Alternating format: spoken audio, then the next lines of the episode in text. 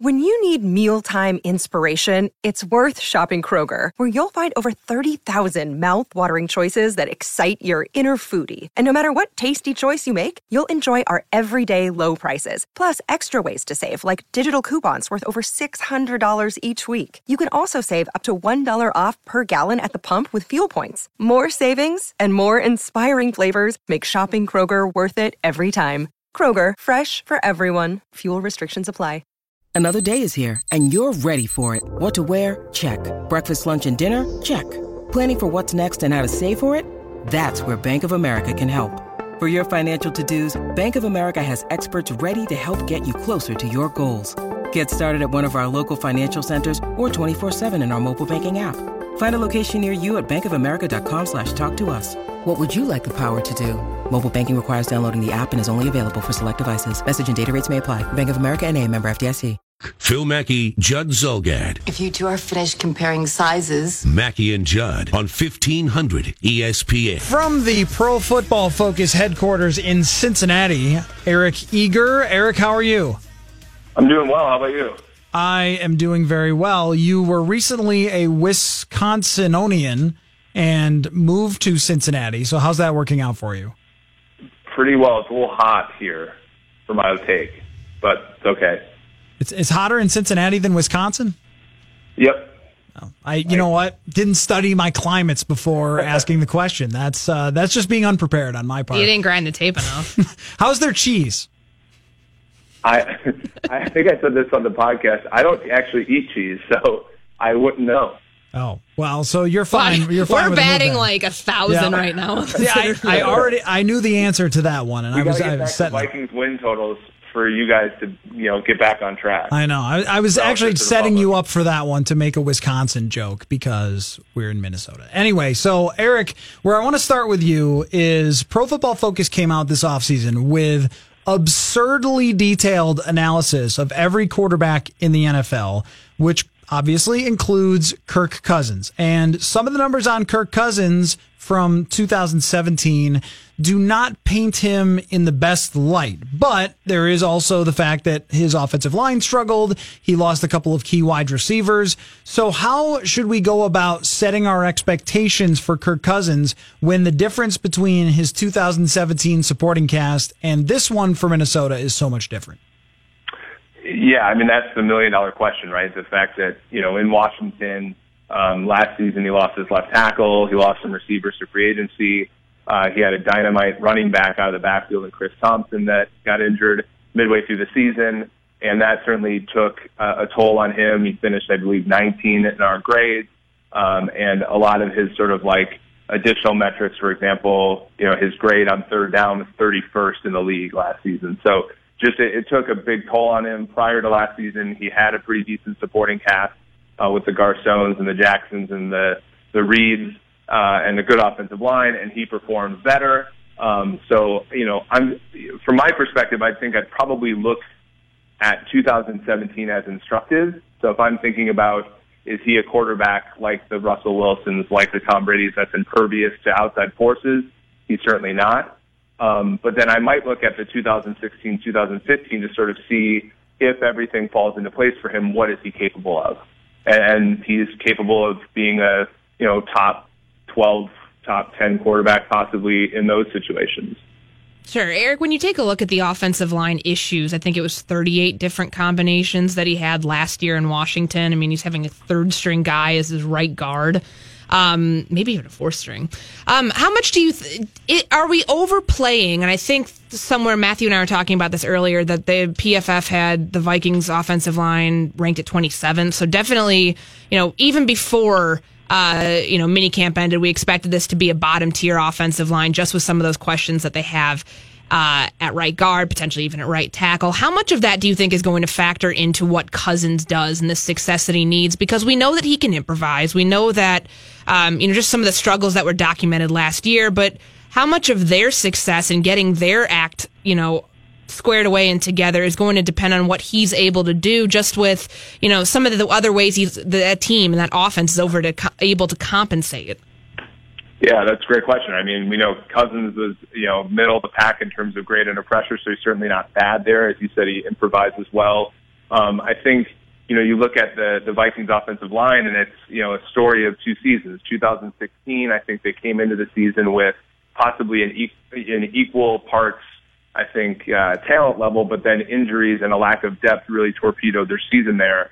Last year, they came in, you know, and they had some injuries, but they had the flexibility of Berger and they had, you know, Remmers to some extent, Rashad Hill, a good backup, and they were able, able to sort of keep the offense afloat. Case Keenum was very good. He was the second best quarterback in the NFL in terms of not taking sacks when pressured. So that, you know, that sort of buoyed the offense. The question becomes is, is that offensive line with Berger gone without really much of a veteran upgrade to the interior and some injury question marks on, you know, tackle, are they able to stay healthy the entire year? And if they stay healthy the entire year, are they going to be able to perform at least sort of in the middle of the pack. Because I think if they're a middle of the pack offense, offensive line group, the wide receivers and the running back are going to elevate that offense to the point where if Cousins is even an average quarterback, that offense is going to be pretty good.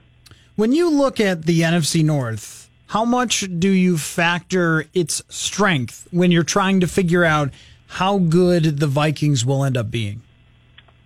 I mean that that's hundred percent of it, right? Because we have them, you know, so we have their win total. And I know Courtney's the one that gets crap for being negative, but our win so negative. a little bit. We have them under under nine wins, and, and that's because the the division plays a very difficult schedule. The Vikings, I believe, have the fifth toughest schedule in the NFL.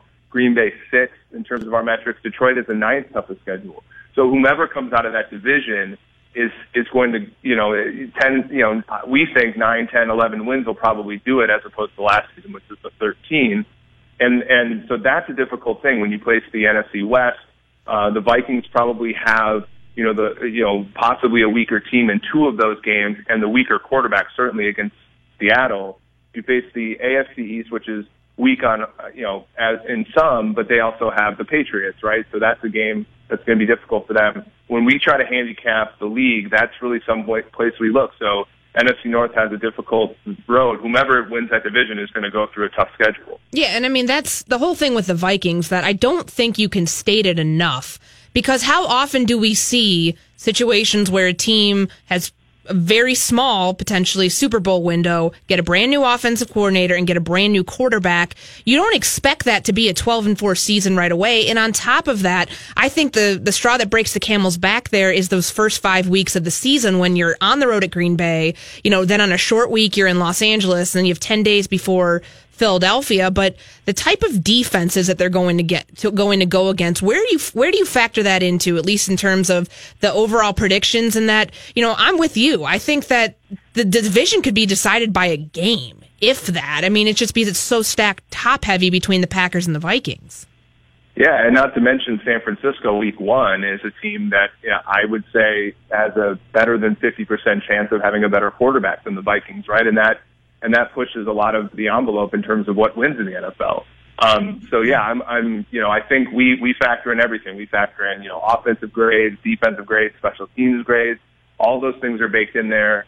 Um, th- like you said, the first five weeks, I mean, you're talking about facing top five teams in the NFL, and I think we all expect Green Bay to be better. You, fa- you play that game on the road um, it, it's certainly something that goes in, and and it's going to be tough for whomever comes out of the NFC NFC North. But the Vikings, we all know like how you start a season is is pretty important. If they start, you know, two and three, it might be, you know, like if they start three and two, they should be very happy, and they could start probably one and four if if you know if things turn poorly for them. So uh, that's not a trivial part of of what, what our projections uh, for them.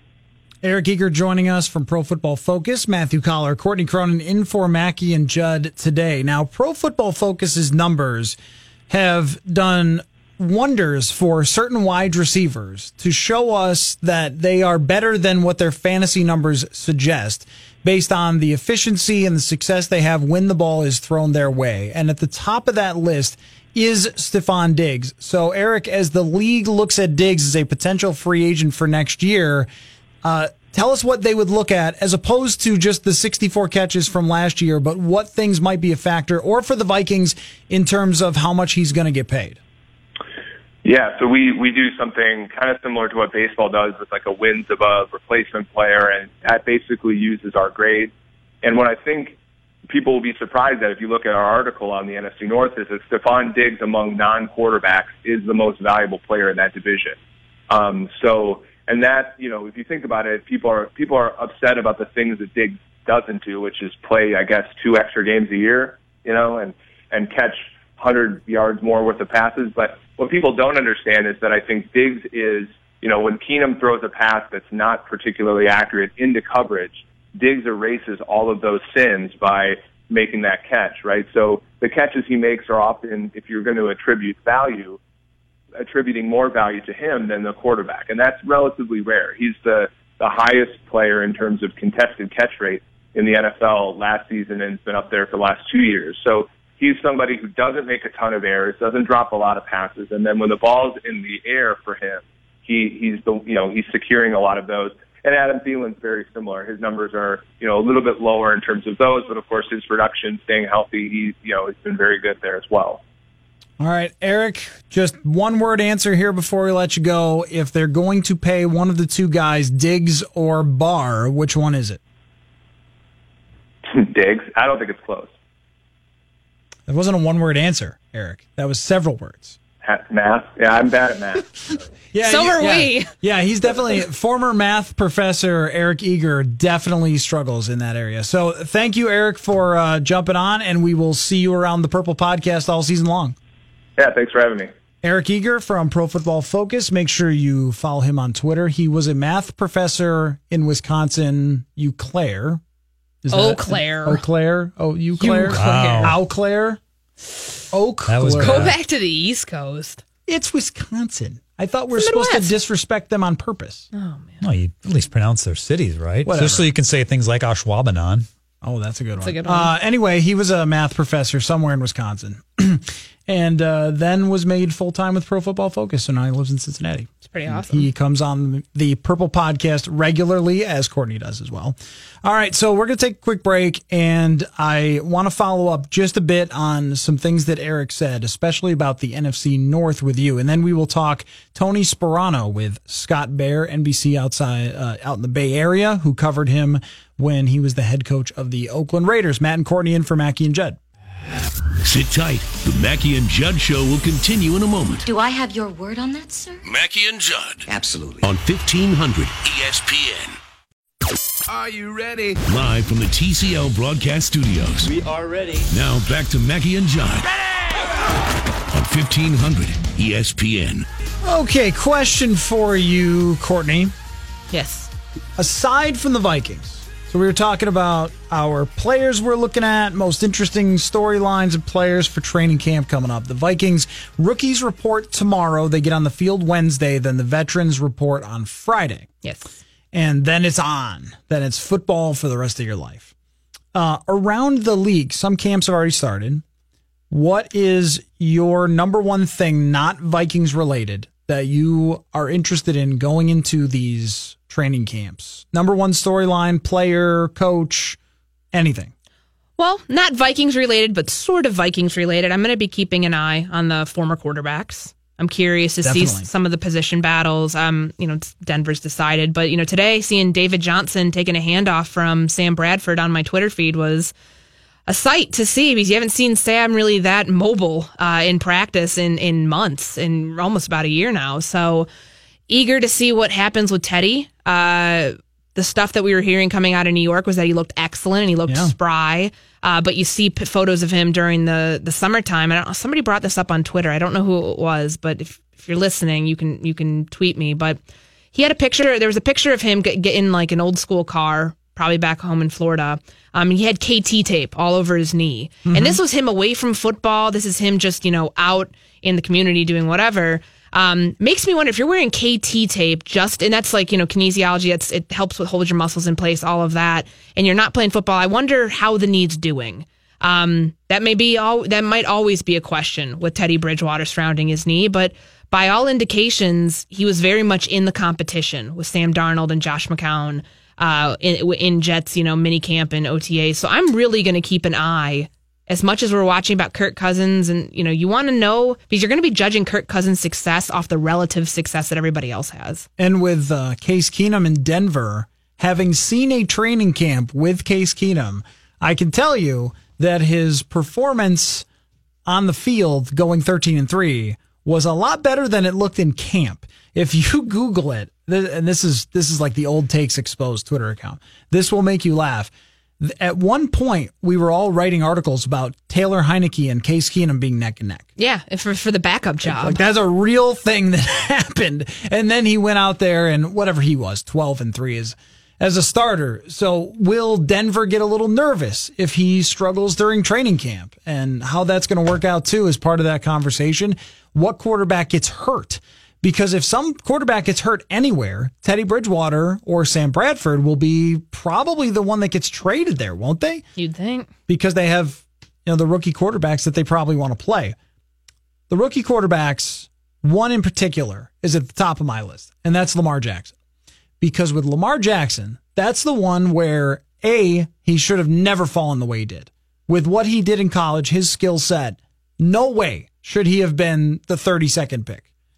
32nd? Yeah, 32nd. Last in the no way. round. No way should he have been that pick, especially compared to Josh Allen. I mean, th- this guy is a dominant college player and has, and can make all the throws and all that. Where Allen struggled at Wyoming, yet somehow he ends up 32nd and Allen ends up toward the top. Um, I'll be watching him close because everything that's come out of the Ravens so far has been that he's looked great. Adapted to a pro style offense. Wonder why? Because they ran one in college. Exactly. Exactly. I want to see him win that job, take it from Joe Flacco and be great and have that team be really competitive and him just prove everyone wrong. And the other thing is Pat Shurmur in New Mm-hmm. York and Will Hernandez. I'm interested in Will Hernandez. You're, Like, I'm interested in every guard that they passed up. yes. Like, I'm interested in the guards that they passed up and every other player that they could have taken in the fifth round other than a kicker. So what else? And the tight ends that they passed up. They, they could have gotten one of they instead of trading out of the fourth the third round, they could have gotten that tight end. What was his name? Um who went two picks after they traded. Now it's gonna drive me nuts. Oh, uh, Goddard. No, right? no. Are you I got thinking it one of before. Mike Nope. Nope. Hayden, Hayden Hurst? Nope. It was a tight end. How many tight ends were there? There was one in the third round. Now it's gonna drive me nuts. Um it wasn't Ian Thomas. Okay, I'm not Wolf- taking a close look at third rounders. but they traded they traded their pick and he got picked two picks later. Well, uh, Let me look it up. those will definitely be toward the top of my list. Um, let me just swing back on Kirk Cousins and what Eric Eager said about Cousins and the supporting cast. You brought up a, an interesting point that will go toward the top of the storylines this entire training camp, which is how does the offensive line impact Kirk Cousins? If it's not great, it sounds like from everything that they've looked at a pro football focus statistically on Cousins is his performance tends to swing based on what he has around him. And in 2016, he had one of the best offensive lines in the NFL. I mean, you remember the Vikings couldn't get to him in that game that they played in DC. They didn't pressure him hardly at all. And one of the reasons is they have a Hall of Fame left tackle, Trent Williams. And, and so Williams was hurt last year. They struggle a bit. Like you mentioned, all the different offensive line combinations. TJ Clemmings got in a game for Washington last year and immediately allowed a pressure to Kirk Cousins. This will be better than that, probably. But if you're ranking all the things that you worry about going into camp, that has to be number one. I agree. I and what just to clarify, it was it was um Jordan Akins, tight end from Oh, Central Florida. He was four picks later because they traded 94. I've forgotten Bay. anyone who was not drafted by the Vikings past like the second round.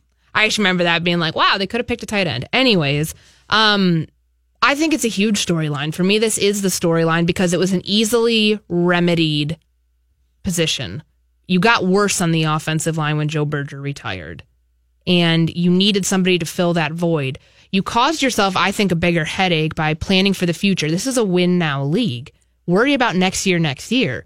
Get your starting offensive lineman, your starting right guard, um, because we saw what happened when, I mean, nothing will be as atrocious um, as the situation that they dealt with uh, in Washington last year with the injuries on the offensive line. He had no running backs. Uh, his tight end was out the entire, you know, Jordan Reed was out the entire year. Um, outside of that, I mean, the defense was not good. So Kirk at least has that as, you know, certainly a safety blanket he's never had. But for me, the offensive line and and just if they if they look back at this and say, "Hey, we screwed up because we didn't draft him," that's a storyline of the year, and I think that's something that you start looking at at training camp and see how it plays out. Because last year at this time going into camp, the projected offensive line starting five was much different than it was the day that cuts were announced on September first. Yeah, and I try to remember that going in because I feel like it's all set at this moment, but it might not be. I mean, I, I feel like, yeah, they're going to have Remmers at the guard and then Hill's going to play the tackle. But if Hill struggles through training camp and someone else outperforms him, Brian O'Neill drafted in the second round. I mean, they brought in Tom Compton. He's a career backup, but so, I mean, Rashad Hill was a, was a career practice squad right, guy before right. he even got here. Right. So it's very possible that we do end up seeing things shift around or, or moving parts. And that, even though it worked out last year for the most part, that was because they had addition by subtraction getting rid of Alex Boone. Mm-hmm. In this case, you would be really concerned about it. And then there also is the injury point where you know they'll happen. It's just if they happen on the offensive line, it sunk them in the playoffs. It nearly sunk them in part in New Orleans, where they had some moments, uh, you know, one being the Keenum interception where he just wings it up there, but it's a it's a pressure on him, and there were a few different ones there. And then, of course, in Philadelphia, where everything falls apart. Well, the only reason that that all happened was because of an injury to Nick Easton. So how well can they possibly adjust if somebody gets hurt up front? Yeah, I mean, they you saw how badly Rashad Hill struggled down the stretch. I mean, he was facing guys like Cam Jordan and you know the rotation that Philadelphia threw at them on the defensive line. I think he could work in a bubble and potentially be an experiment you go into. I do think Brian O'Neill at some point will play have to play this season. I think that there's going to be some potential pressure at tight from, end, right?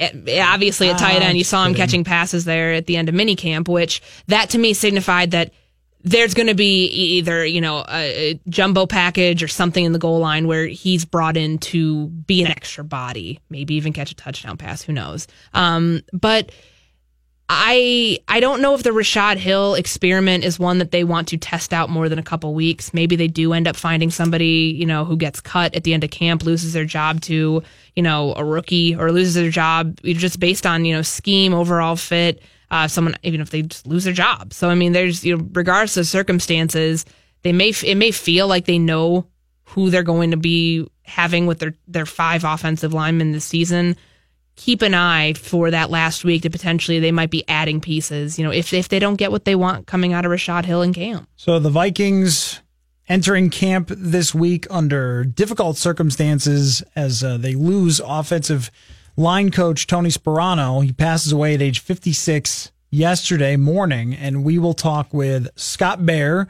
who is the Raiders insider for NBC Sports Bay Area, about Sparano and what he learned about him covering uh, Sparano when he was the head coach of Oakland, and we'll talk about more about how that will impact the Vikings as well. Matt and Courtney in for Mackey and Judd.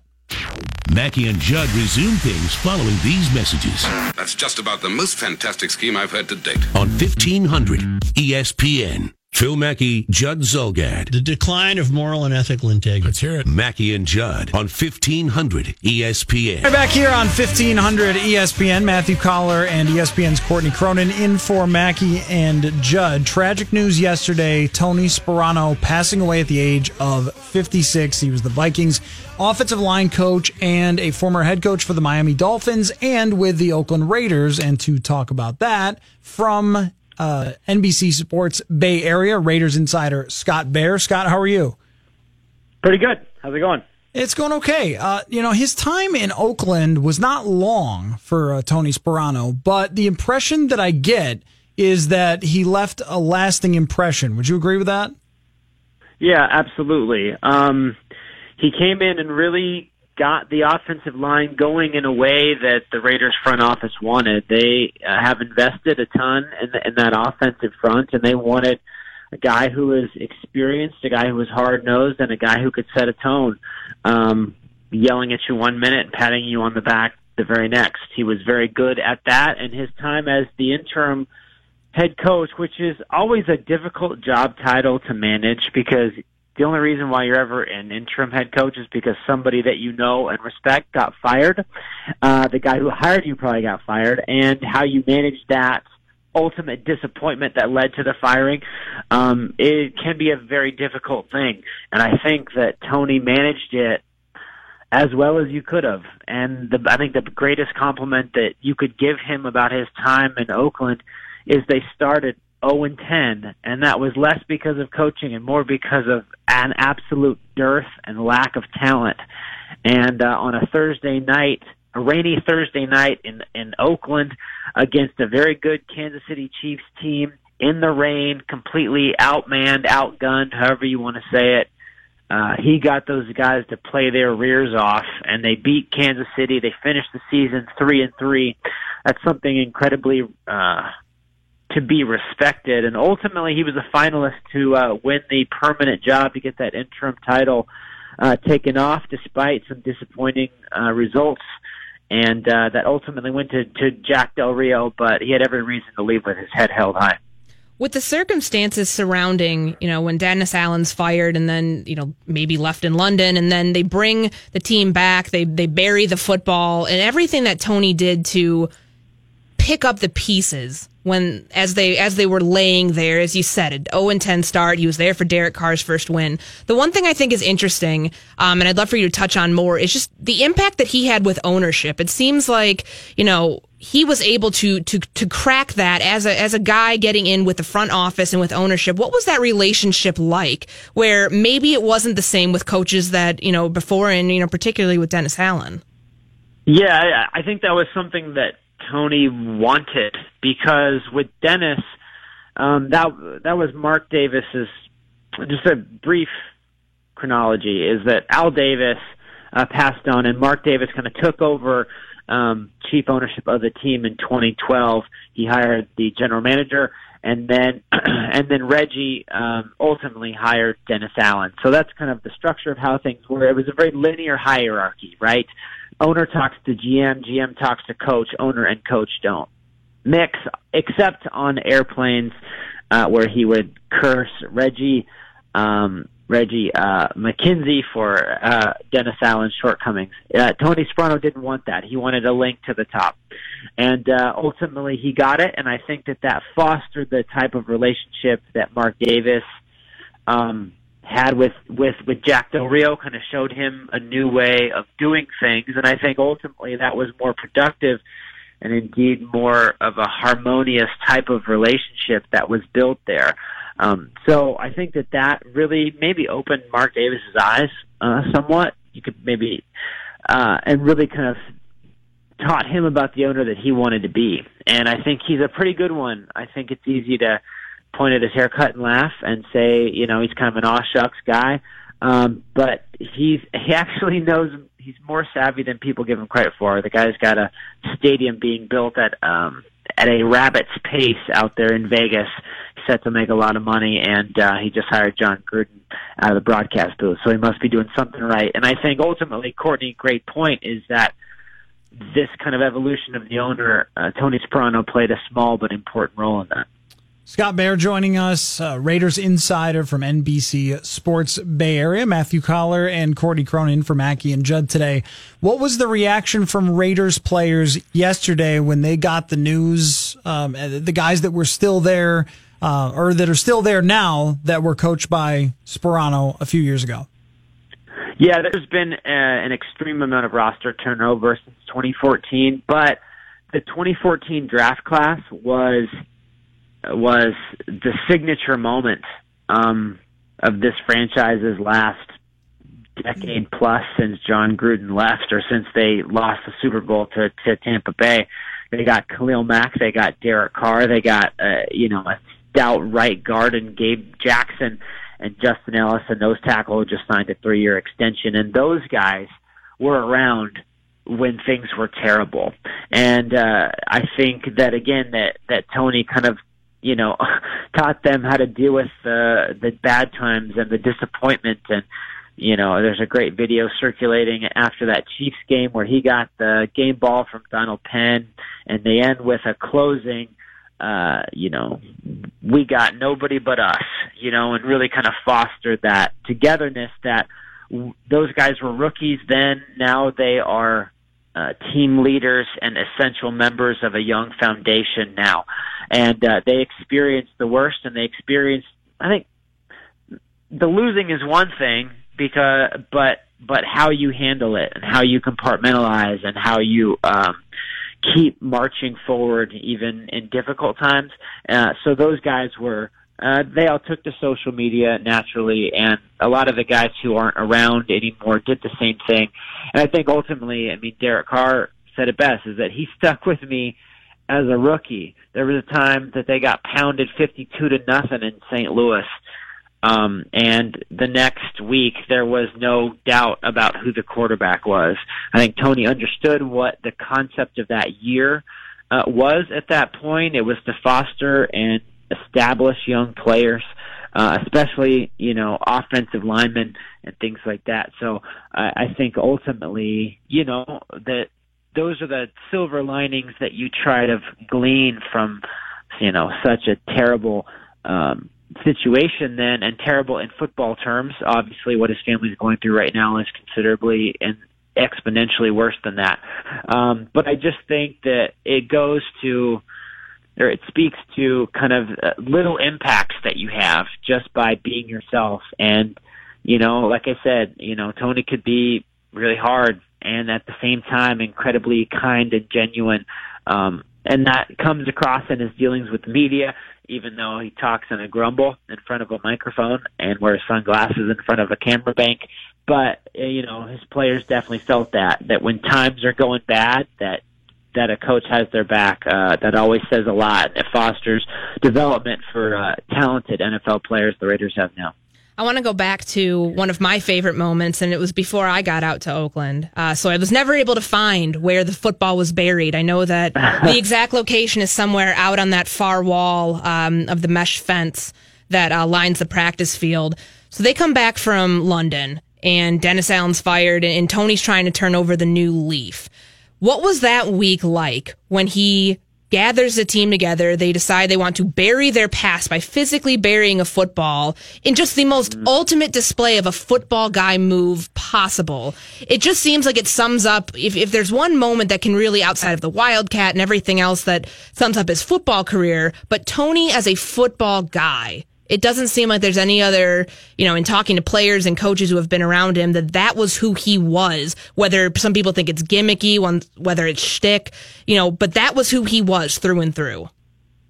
Yeah, and uh yeah, and he literally brought out a shovel and dug like a you know something that you would put a time capsule in, just like a straight, you know, kind of depth cylinder sort of a shape deal, and uh, he put it in there. And what he was trying to do is he was trying to basically say, let's that let's put the past behind us, not of the 0 and 4 start and Dennis Allen getting fired, but really of just a run of losing unlike the Raiders franchise had ever experienced, and just to try to get these guys to focus forward. I, I think if you just go out there and you take the same routine or the same approach, um, you know that doesn't always work. Now, I, I think I think that works well for a group of men um, trying to come together.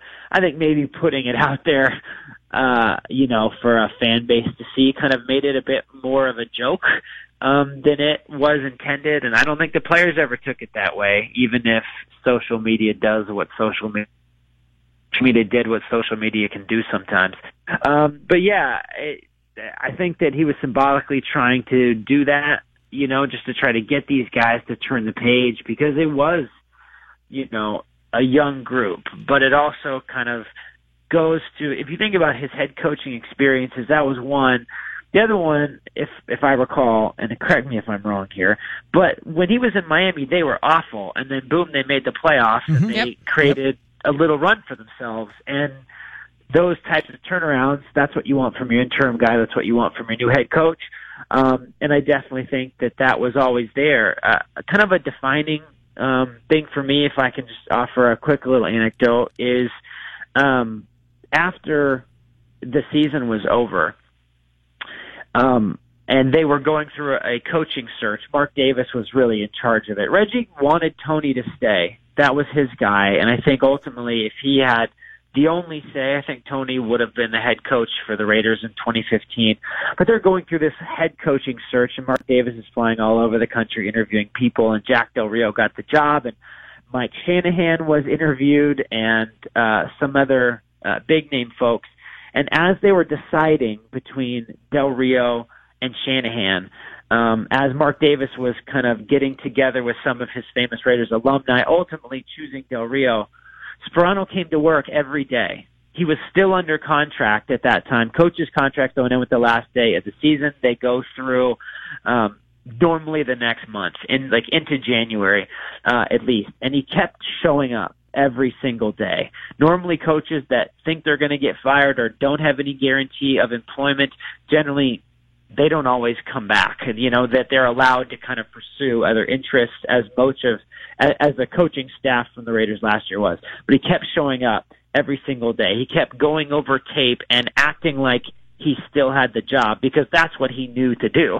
He was a workman. He was a football guy. Guys that other football guys respect.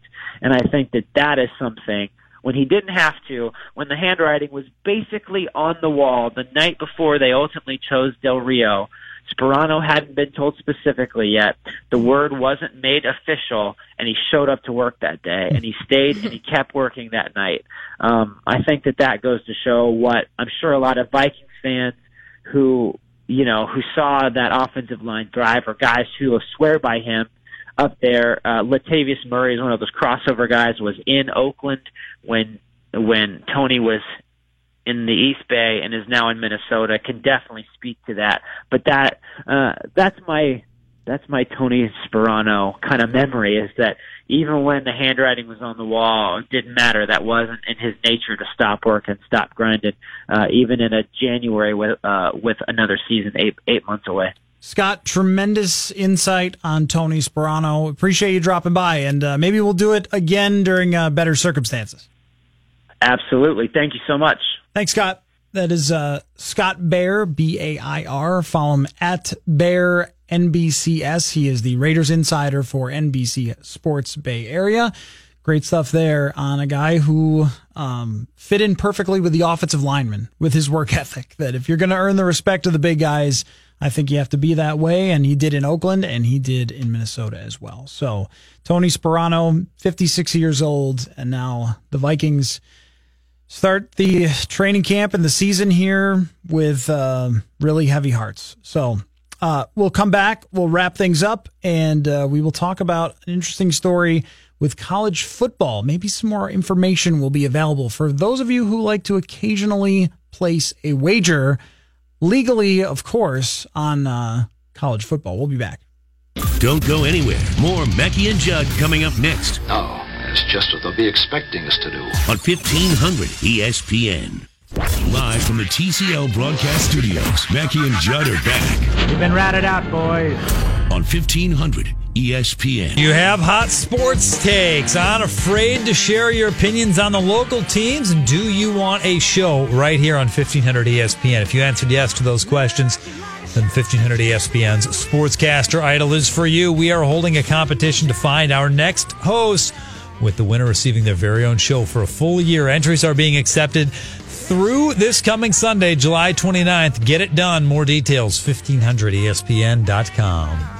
So, as gambling becomes legal, and I'm sure will be legalized in more and more states across the country, that will change things for how certain sports handle what they do, I think, Courtney. And you discovered an interesting story about college football and somewhere where it could make an impact that would make only legal bettors. I just want to make sure I say that that only people who are legally gambling in only the one or two states that it is allowed would be thinking about this. But yes. maybe bring up the story that you found. Uh, it's Big Ten Media Days down in Chicago. Um, so kicking things off was Commissioner Jim Delaney, who was in favor of identifying players that you know are not available because of suspension or injury. College football, I mean, coaches don't like talking about injuries anywhere. Most of them college football, it's almost kind of I want to say taboo, but you're going to get more pushback on why players aren't around, or and they don't have to specify. They don't have an injury report. They don't have anything like that. So if a guy's out, You either find out because he's wearing a cast of some sort or you find out other ways. So, to quote Jim Delaney, we probably should have done it before. We need to do that nationally. When players are unavailable, we should know that. And that's in reference to putting out some sort of sheet uh, that lets you know who's not playing and, you know, whether it's injury or suspension. I think that's important because, you know, if this thing is going to be legal in, in certain states and if there is a law in place protecting it, college football needs to abide by it just as college basketball, any sport that is legally able to have wagers should abide on it just the way that teams in the pros do. I'm sure college football coaches will be thrilled by this, considering that Jim Harbaugh refused to put the roster on their website. Yeah, I mean, it's. I, de- I dealt with Dan Mullen, who walked out of the room when someone asked him about injuries. Like, guys want to ask in- about injuries? Put his hand on like the podium. He's like, okay, I'm out. And they're just. Coaches are clinically insane, as I've said before. College coaches take that to another level when you ask about injuries. Yeah, you're only the highest paid person in the state. So why should you be held accountable for anything that you do? Is kind of how they generally look at yes. it. Um, but I do think that we are in for uh, maybe a number of different changes. I don't, I don't know what they might be, but if states start to, oops, sorry, knocked over my can. If uh, states start to legalize gambling, my guess is that it will be picked up more and more and more as we go along, especially because of the amount of just tax money you could possibly bring in. Um, then I, I think that even though, especially the NFL has known this for a long time about how to cater to gamblers, the other leagues might start to catch up to think about it even more when they go into their their seasons or how they approach their marketing or whatever else it might be. And I know that some leagues have started thinking about creating their own fantasy leagues on their team website. So you would go in and pay whatever and you could win X number of dollars or whatever prizes and you pick, you know, a player who's going to hit a home run tonight or you pick a team for the season of Vikings players or, or whatever. You get one wide receiver, you get one running back or, or something like that. And then you compete against other people. I don't know if it works perfectly for single teams, but maybe you do it on mm-hmm. a game to game basis. You pick a certain number of players. I think those things will start to come out more and more from teams as this goes along. And how college football has gotten away with this for this long of not having injury reports is, is mind boggling. I mean, it makes people's jobs harder. And I just think that, you know, it's, it's 2018. It's going to get out there whether the colleges want it or not. Just be, get a, get ahead of it. Like like you're saying with these leagues, get ahead of sports wagering so you can make a profit on it somehow where you're controlling the you're controlling what's being out there, what's being bet on, and you're controlling it in a way that brings you a bigger profit. I you know, be smart about it. All right.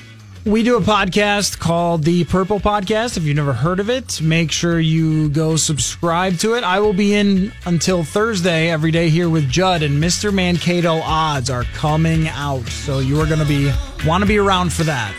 And then you can bet on Mr. Mankato.